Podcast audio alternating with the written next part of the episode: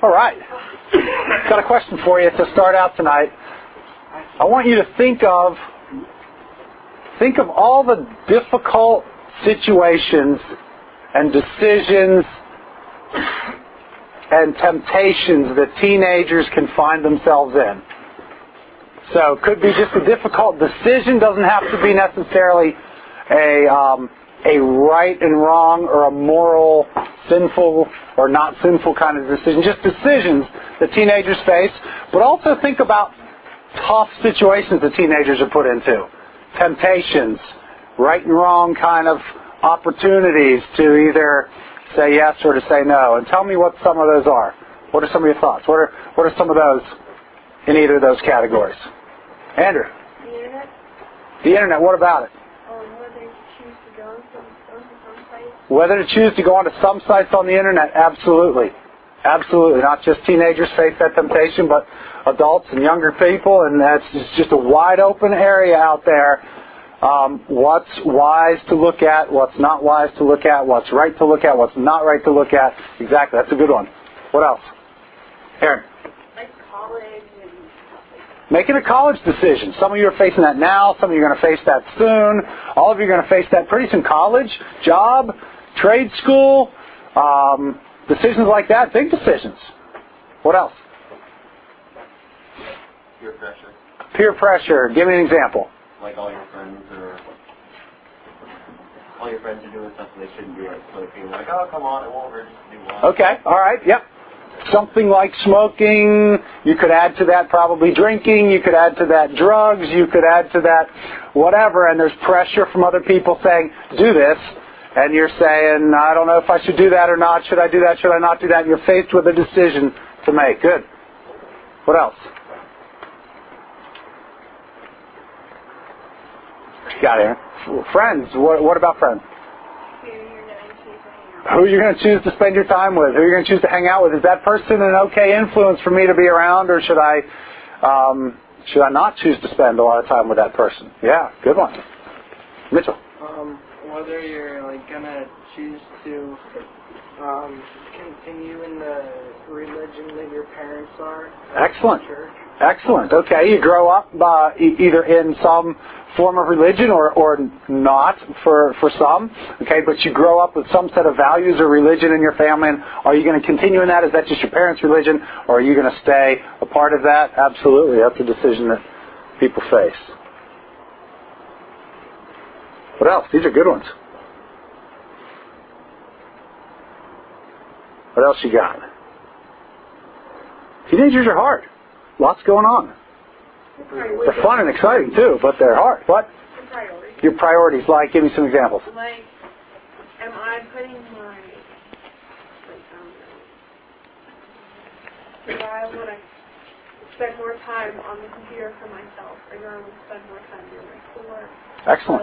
studying my Bible, making time for the things that are most important? Teenagers seem to be spec- uh, um, especially. Uh, what am I trying to say? I'm trying to say there's a lot of things teenagers can do with their time. There's all kinds of things. There's activities you can be involved in. There's schoolwork you can be involved in. There's there's stuff at church. There's friends. There's um, games. There's toys. There's all kinds of stuff to spend your time with, and how to figure out your priorities. How to know, well, do I do this or do I do that? Do I do this or I do that? You only have a limited amount of time, and millions of things you could do with your time. So priorities, yeah, absolutely. What else? Making decisions on your own, Making decisions on your own. and like discussing with your parents. Uh-huh. There's more negotiation. More, yeah, yeah, more When you're little, it's just like you get told what to do. Right. And like when you're older, like you're driving around, you can really do whatever you want to do. You do, you- well, you face absolutely. But then you get like when you're older, you get well, I recommend. Like it's, it's kind of like well, yeah, do it, or like I'm not gonna punish you, but. Just gonna give you dirty looks all night. That one. And so like Do it or I'll punish you in a non-punishment. man, you guys must have mean parents. I tell you. Man, oh man. Yeah, but there's like a lot of things like you have to like figure out. Yeah, you got to figure out stuff for yourself, different than when you're five, and seven, and nine. Okay, two. Absolutely. What I, what I want to think about tonight is this. All of these decisions are coming at you in the teenage years and more. You're not saying all of them. I'm sure there's other ones you're thinking of. Um, they come at you all the time and every day. And there's there's a way to approach it that, that I think um, will will hurt you if you approach it like this. Having a a two kind of worlds mentality. And what I mean by that is this. One world says, well, th- there's spiritual things and there's things that God's interested in, like church and whether I read my Bible and whether I pray uh, and things like that. And those things are kind of God things. And then the things over here, should I take this job? Should I have those friends? Should I say yes to this internet site? Should I choose to smoke or drink or whatever? And you can kind of think of those as well. Well, those are like kind of separate from God things. And what, what I want to talk about tonight is the fact that I think the way God would have us view things is everything is a God thing. Every decision you'll make throughout your teenage years, every right and wrong choice you'll make, every wisdom choice you'll make, what you choose to do with your time, what you choose to do with your money, what you choose to do with every part of you, your priorities, they're all a God thing. God is extremely interested in all of your life. So don't don't allow yourself to kind of categorize, well, this is God stuff over here and this is everything else in my life. God is supremely interested in what you do with all of your time, what you do with all of your decisions.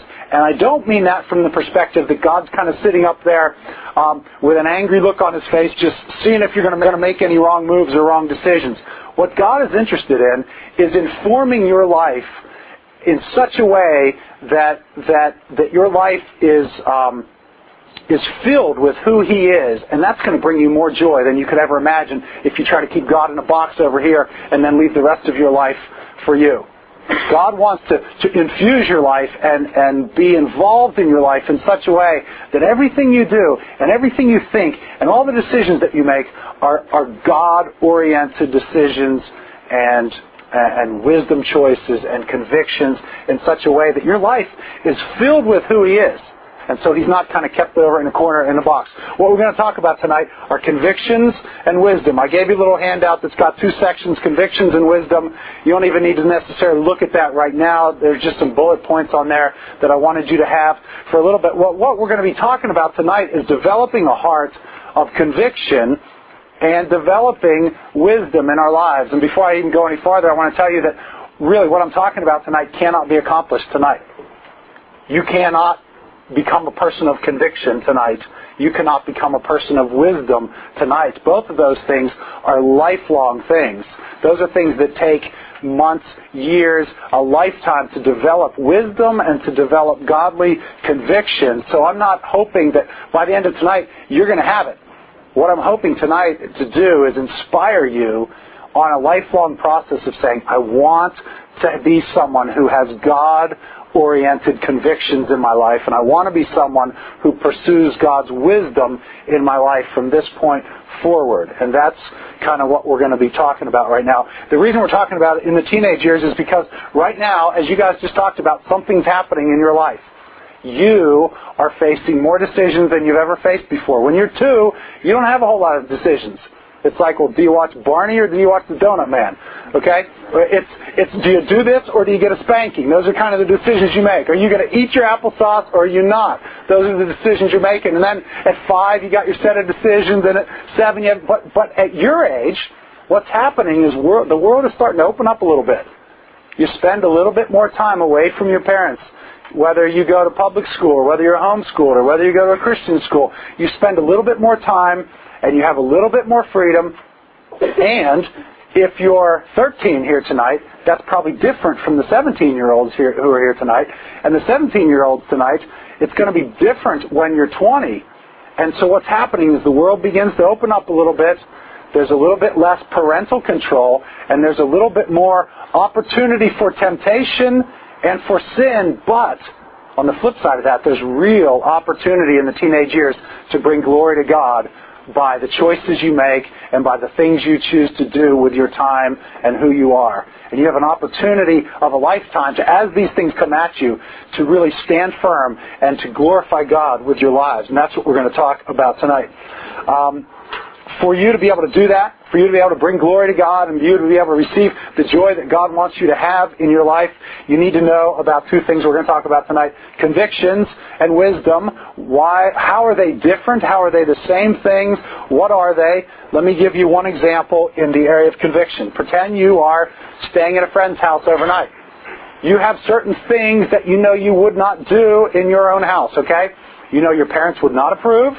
You know that somehow in your heart you know that's just not the right thing to do, it's a wrong thing to do, and you have that kind of thing working in you. You go to a friend's house though, and all of a sudden the friend's parents go out for the evening.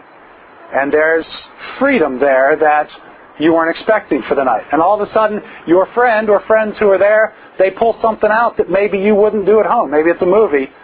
And they pop it in and begin to watch it. And you know, after watching a few minutes, oh, this is not something that I would be allowed to do at my house. This is not something I would maybe even have choose to do on my own, but there it is. It's in front of me. Or, as Andrew said, I think it was Andrew said, mentioned the internet. Sitting there at the computer, they click on some sites, you're seeing some things, you're like, whoa, wait a minute. This is not what I had planned. This is not what we would say are okay at our house. Or, as other temptations you talked about, alcohol comes out, smoking comes out, drugs come out. Things come out and they're put on the table before you.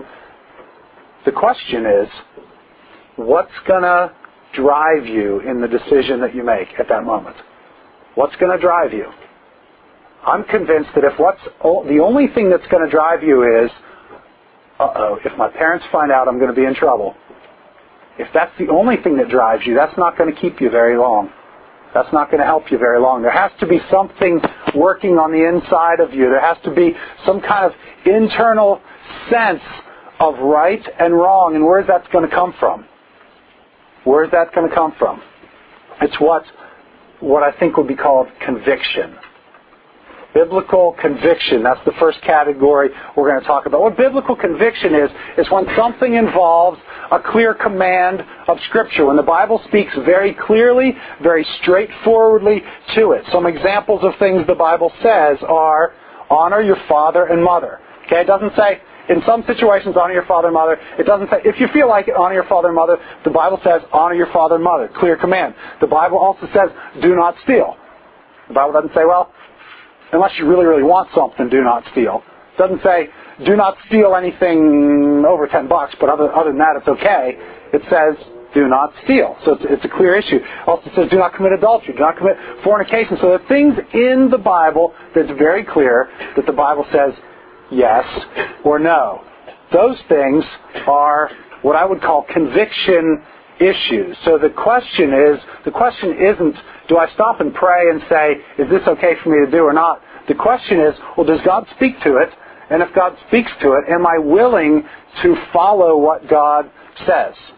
So I'm not talking about preferences that, that change. I'm not talking about things that change with your personal desires or with your emotions.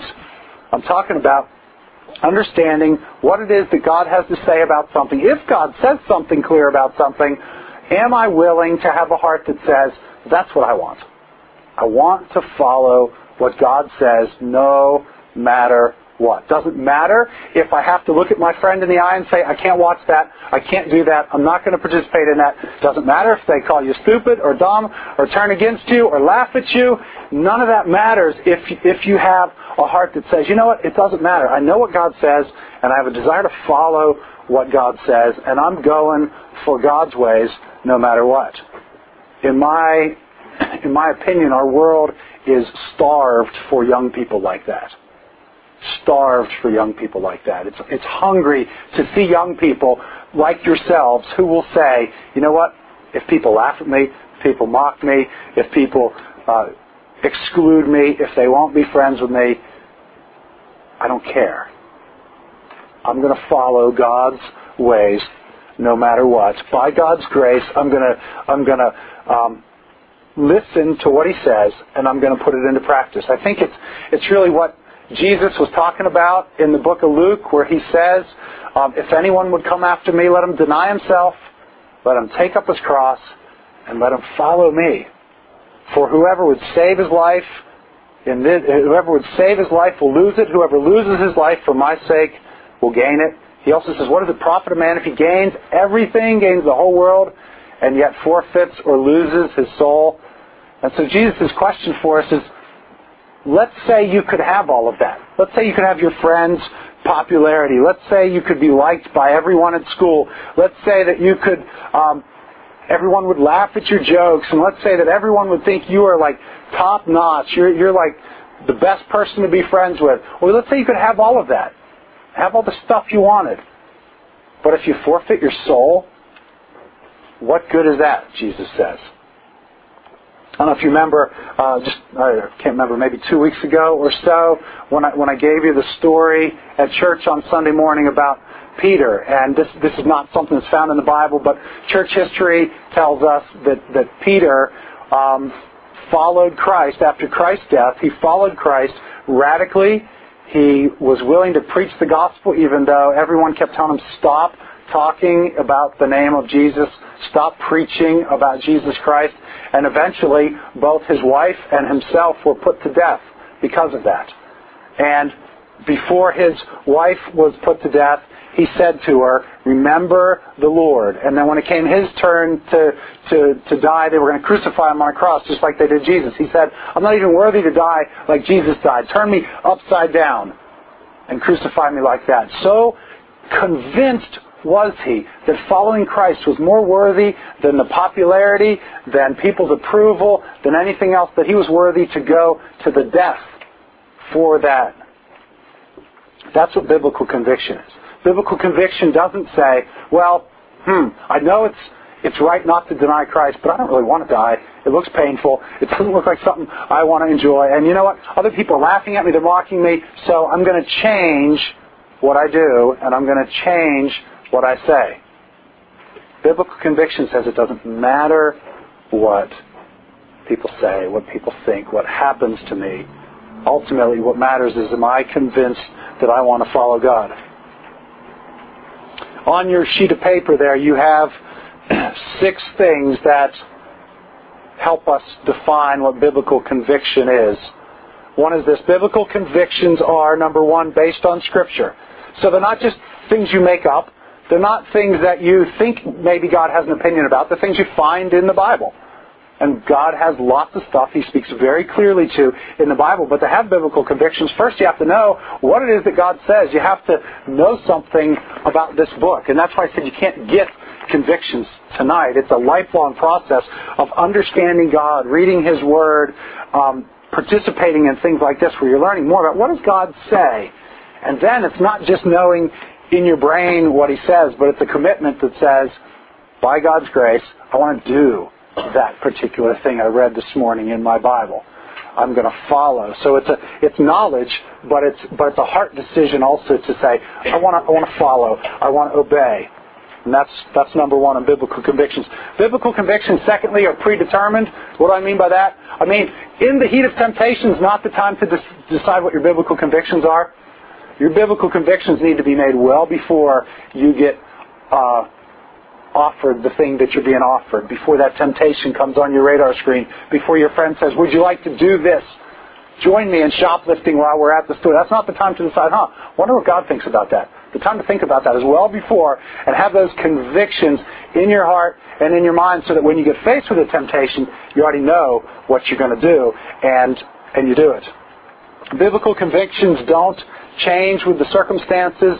They're not responsive to pressure. They're not changing like the winds of public opinion. They are not, they don't change with circumstances. Number four, they're inflexible. They're non-negotiable. You don't trade them away like you do, uh, like you're negotiating something. Well, I'll do this if you do that. No, biblical conviction just says, no, this is what God says, and this is what I'm desiring to do. Number five, they're bold.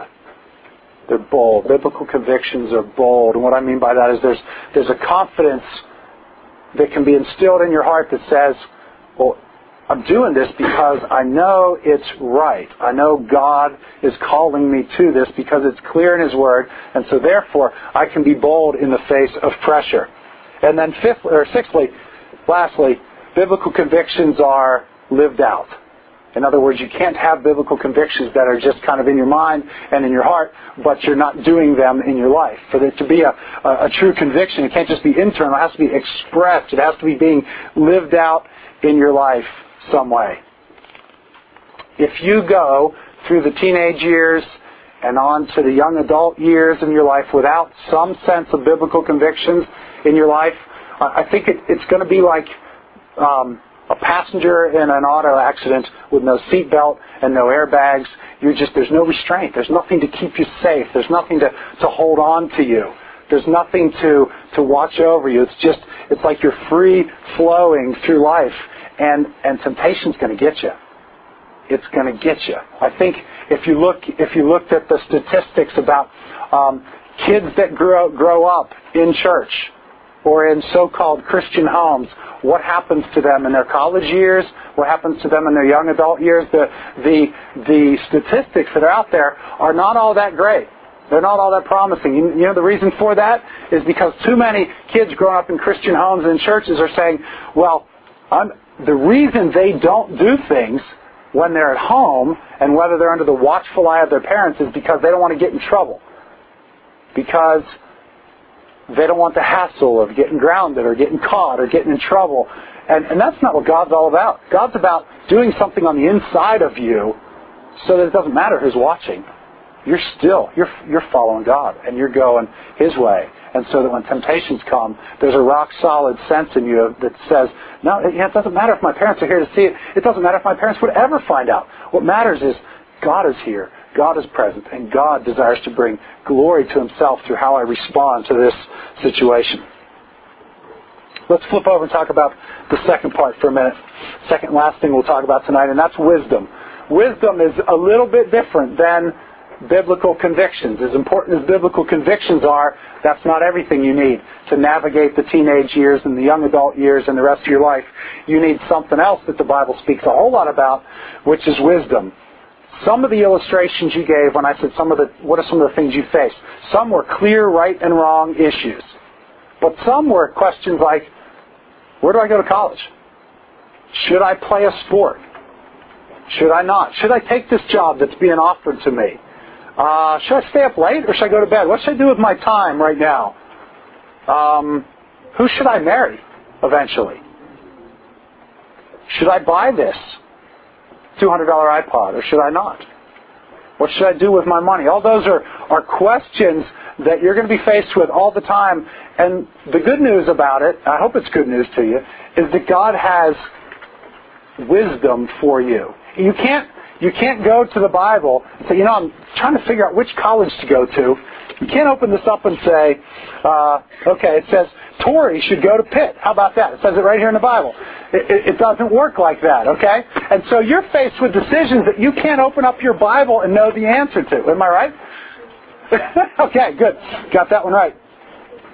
It doesn't say in here who you're supposed to marry, if you're supposed to marry. You thought it did? I know, I thought about that. I said, nah, I'm going to stay far away from that one. it doesn't say, no. Doesn't tell you who you should marry. You can't kind of hope, well, let's see. My name is Joshua. I know there's some Joshua's in the Bible, so maybe if I open up to, oh, look, Joshua, and find who you're supposed to marry. That's not going to work. It's not going to work if you got offered a job at Dairy Queen or at Pizza Hut and say, huh, Let's see. Where am I? Dairy Queen, Dairy Queen. Let me look in the concordance for Dairy Queen.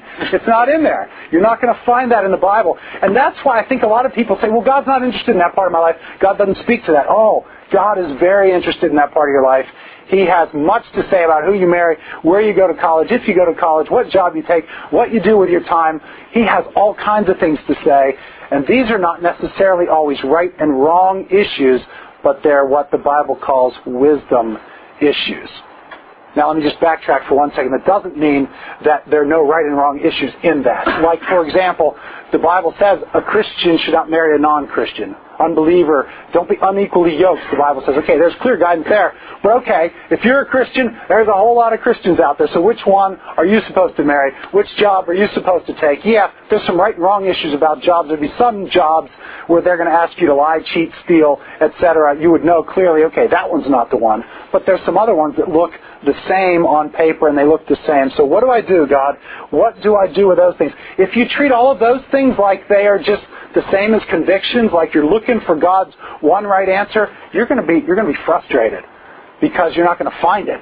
And then you're going to either tend towards one of two extremes. One extreme is is legalism, where you're like trying to apply God's truth in an area that it doesn't quite fit, or you're going to just kind of be like, well, it doesn't matter. God doesn't care. I can do whatever I want.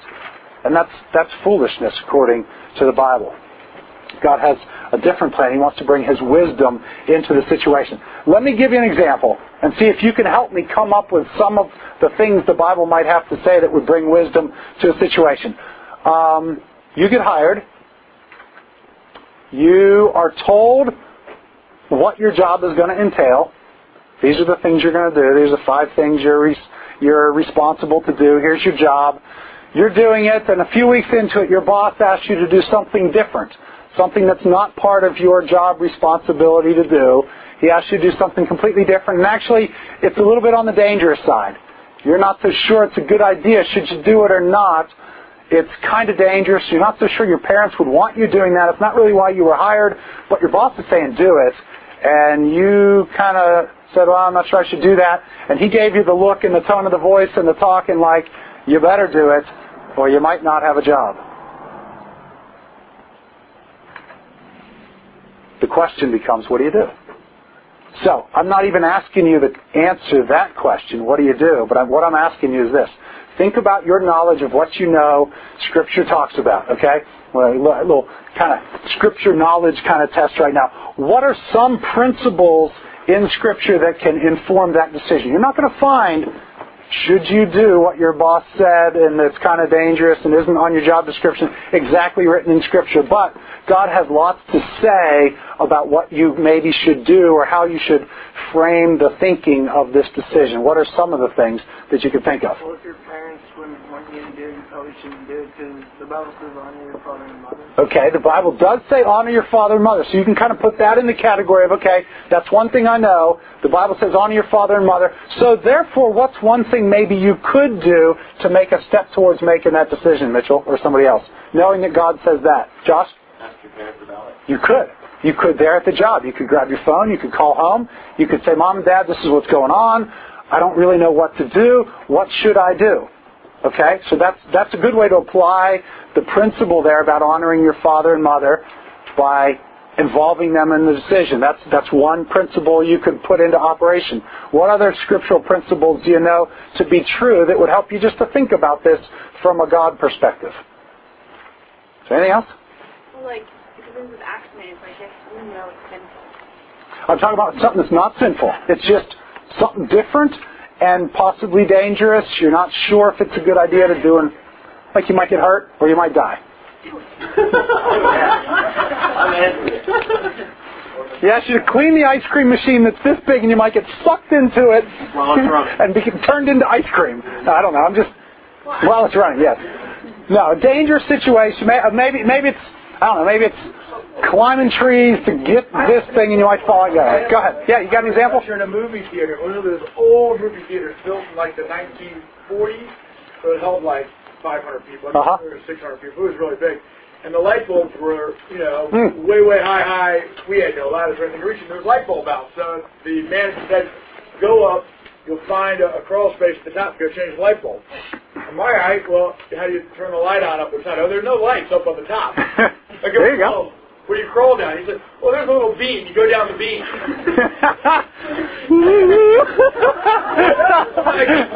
okay. Yeah. And go find the light bulb. Mike, I'll throw out another example. All right, there's one example. What's another? Example so they can think about it. Yeah, good. Thank you. This person quit their job and didn't do it. There were sales reps working for a company, and when they were asked to go in very dangerous neighborhoods in the Baltimore area to, to meet, and one guy went in, and the night before it was ro- a robbery, and for the third or fourth time, and he felt not safe in those neighborhoods to quit his job. Great example. Great example. Two two good examples right there. Okay, that helps give you some real life. So so what biblical principles are going to help you inform? Now, I'm, I'm saying for you as teenagers now, um, one principle was involving your parents, honor your father and mother, could call and get their input. That's one. But that's only one. There's more.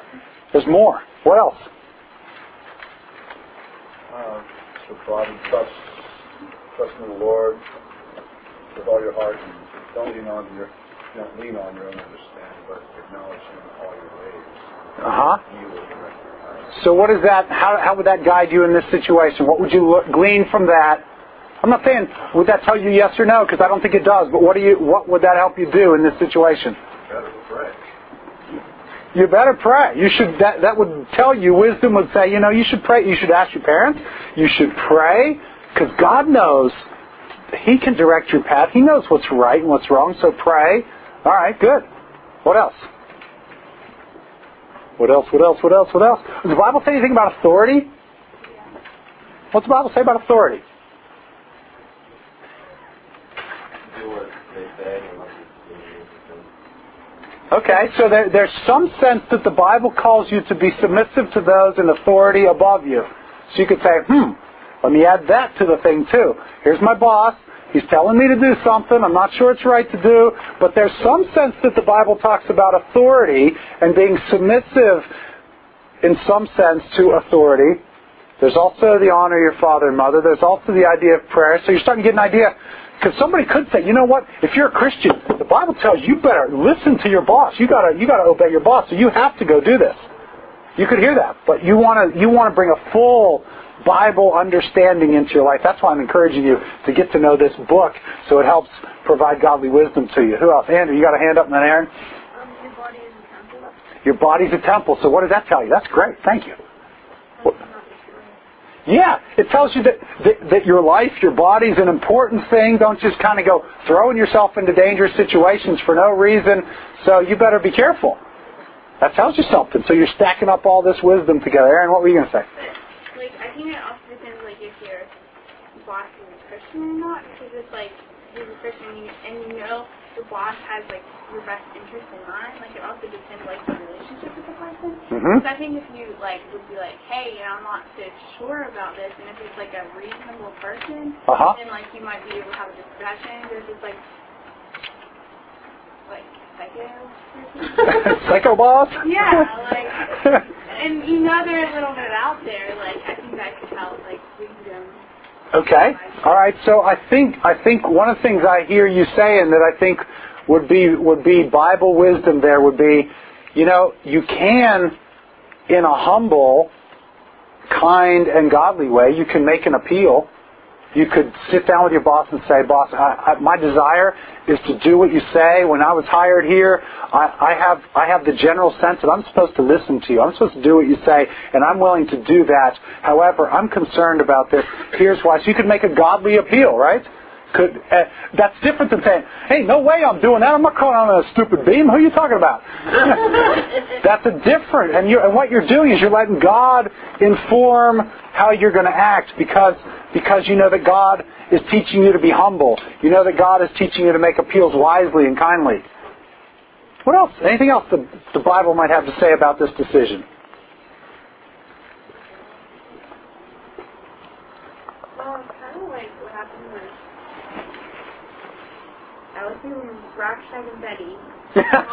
Too many Veggie Tales in your life. Shadrach, Meshach, and Abednego. Yeah. Those guys. yeah, I couldn't think of the first oh, Listen, boss, I watched the Veggie Tales, and this is what I saw. they said. I'm not bowing to no bunny.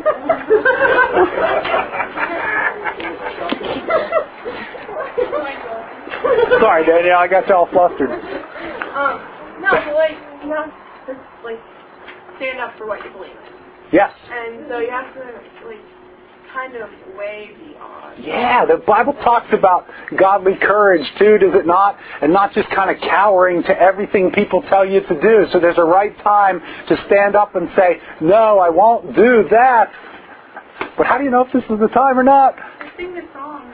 Sing the song. Come on, I know you all know it. You always come up on. um, there's other things like God's sovereignty. What does that say? The fact that God is in control, He rules on high, and, and He is in control of all things. What does that have to say to this? There's also the, the principle of, of being foolish. What does that have to say to this? Andrew? Yeah, Civil War General Lee said, uh, I'm just as safe in my bed as I am on the battlefield. I think it was Stonewall Jackson, wasn't it? Was it? Yeah, yeah. One of those guys, yes. Cool guy that said that. And uh, so that can really apply to this sort of situation.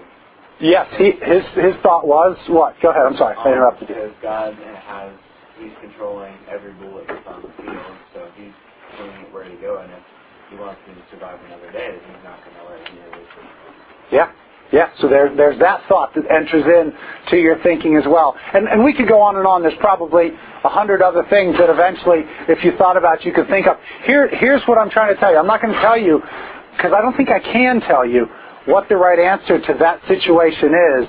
But what I can tell you is God is very interested in that decision and a hundred others that you're going to make in your teenage years and a thousand others that you're going to make in your life. And what he wants to do is he wants to train you and teach you to get to know who he is through his word so that who he is and his wisdom can guide you throughout your life. Um, I went to Mitchell's band concert this week. And the cool thing about a band concert is that there's a lot of different instruments. If I would have gone to his band concert and only the oboes would have played, you know, not, nothing against oboes. Oboes are great in the band, but I don't want to sit there probably and just listen to oboes all night. Nor do I want to go there and just listen to the trumpets all night. I want the, the, the neat thing about a band is all of them are playing. Sometimes one plays quietly, sometimes one plays loud, sometimes they all play together, sometimes one has a little solo. And what makes it beautiful is all of it happening all of it in concert at the right times, at the right places, with the right emphases. That's what wisdom is. Wisdom is saying God has lots to say. God is sovereign. God talks about foolishness. God talks about obeying your employer. God talks about honoring your parents. God talks about your body being a temple of the Lord. God has lots to say. Well, let me distill all that. Let me hear all of God's wisdom and let that guide me into the decisions that I'm going to make. Many people will will make wrecks out of their lives because they won't look at God's wisdom. They'll just make rash decisions and they'll, they'll, they'll just decide things that they think are best, and God is saying, No, I want to guide you. I have a good plan for what job you should take. I have a good plan for what college you should go to, or whether you should go to college, or whether you're going to go to work, or whether you're going to stay at home, whether you're going to get married, what you're going to do. God's saying, I've got a good plan. Will you listen? Will you seek me? Will you, will you seek wisdom in my word? Let me just give you a couple things before we close about how to become wise. They're on your sheet. How are you going to become a wise person? Again, you can't do it tonight. It doesn't happen overnight. But you can start on a process of becoming wise tonight. Number one, see the difficult situations that you're involved in as God given opportunities to grow in wisdom. When your boss asks you to do something dangerous, don't be like, oh man, this stinks, this is my rotten luck, everything works out horribly for me. Instead, say, no, this is an opportunity I have to understand more about God's wisdom. Seek God's wisdom. When, when you don't know what to do about a job or college or whom to marry, seek God's wisdom. Don't think of it as a rotten thing. Think of it as an opportunity to grow in wisdom. Number two, ask the question, is this a clear Bible boundary issue? Does God speak clearly on the issue, or is this a wisdom issue? Because they're, they're two very different things. If God says, do not steal, and you go into the store with your friends and you begin to pray, God, would you have me steal today or not? There's a lot of pressure on me, God. I know normally you don't like stealing, but you know, there's a lot of pressure on me. I do kind of need this gum over here. Should I steal or not? Then you're barking up the wrong tree you're mixing up what's a wisdom issue and what's a conviction issue. So figure that out first. And then number three, resist the temptation just to make a quick decision, just to get it done with. You do sometimes have to make quick decisions, but where you have time, seek God and His wisdom. Don't just make an impulsive thought. I would say number four, particularly in your teenage years, do something that um, that is going to be resisted by every bone in your body at times. Seek the input of your parents. Most of you have parents who who know more about God's Word maybe than you do, who have a desire to help you, who um, who have walked through life longer than you have, and there's wisdom that's gained over those years, and they can be a, a, serious means of God's grace in your life. That if you push that aside, what you're doing is you're pushing aside God's wisdom. He wants to bring you help through your parents, and then particularly as you get older, seek other trusted counselors in your life, um, and be careful who you pick. Because if you invite the counsel of people who don't know anything about God's wisdom, you're just inviting trouble into your life. But if as you grow, you see people who are following God, who are wise, who are making good decisions themselves, and then you say, okay, that's the kind of person I want to ask for their input into this decision. Last thing I want to say tonight is this. You have, in your life, you've had conviction opportunities where there were clear boundary issues and you did the wrong thing. You just plain old failed. You plain old knew it was wrong, and you did it anyway, and you blew it. And I have those things in my life too. I have a lot of them. Times when we have known what God says, and we just have plain old, because of peer pressure, because of fear of man, because of our own sinful wants and desires, for whatever reason, we've said, it doesn't matter what God says, I'm doing it anyway. I'm going for it. I'm thinking about it. I'm clicking on it. I'm watching it. I'm taking it. Whatever it is, I'm going for it. And maybe you're aware of those things tonight.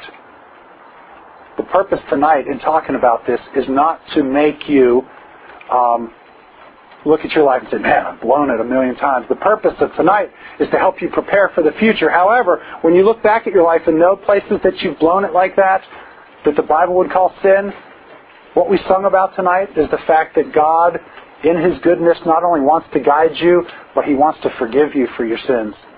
He has provided a way for all the times that you've messed up to be covered over, to be forgiven. And that's by the fact that Jesus Christ, His Son, He went to the cross.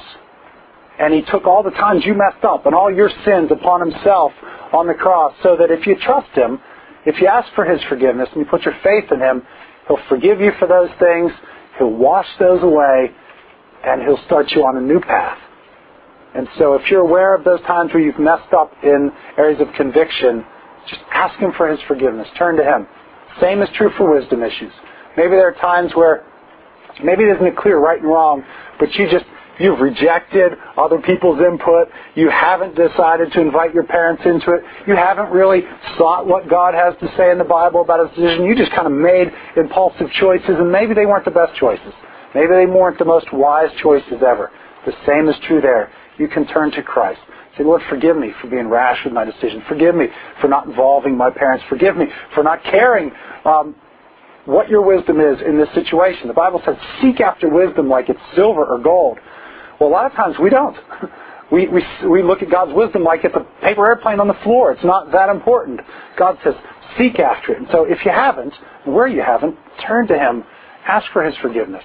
Ask Him to forgive you and ask Him to set you on a new path. And He is happy to do that. Let's pray. Dear God, thank you so much that you love us enough to give us clear direction in your word. And Lord, I pray that you would make these young people and us older people in this room men and women of conviction. Lord, that we would know what your Bible says and that we would be committed in our hearts to following you. Lord, I pray that we would be bold in the face of persecution. We'd be bold in the face of people laughing at us and that we could, we could be able to be bold because we know who you are.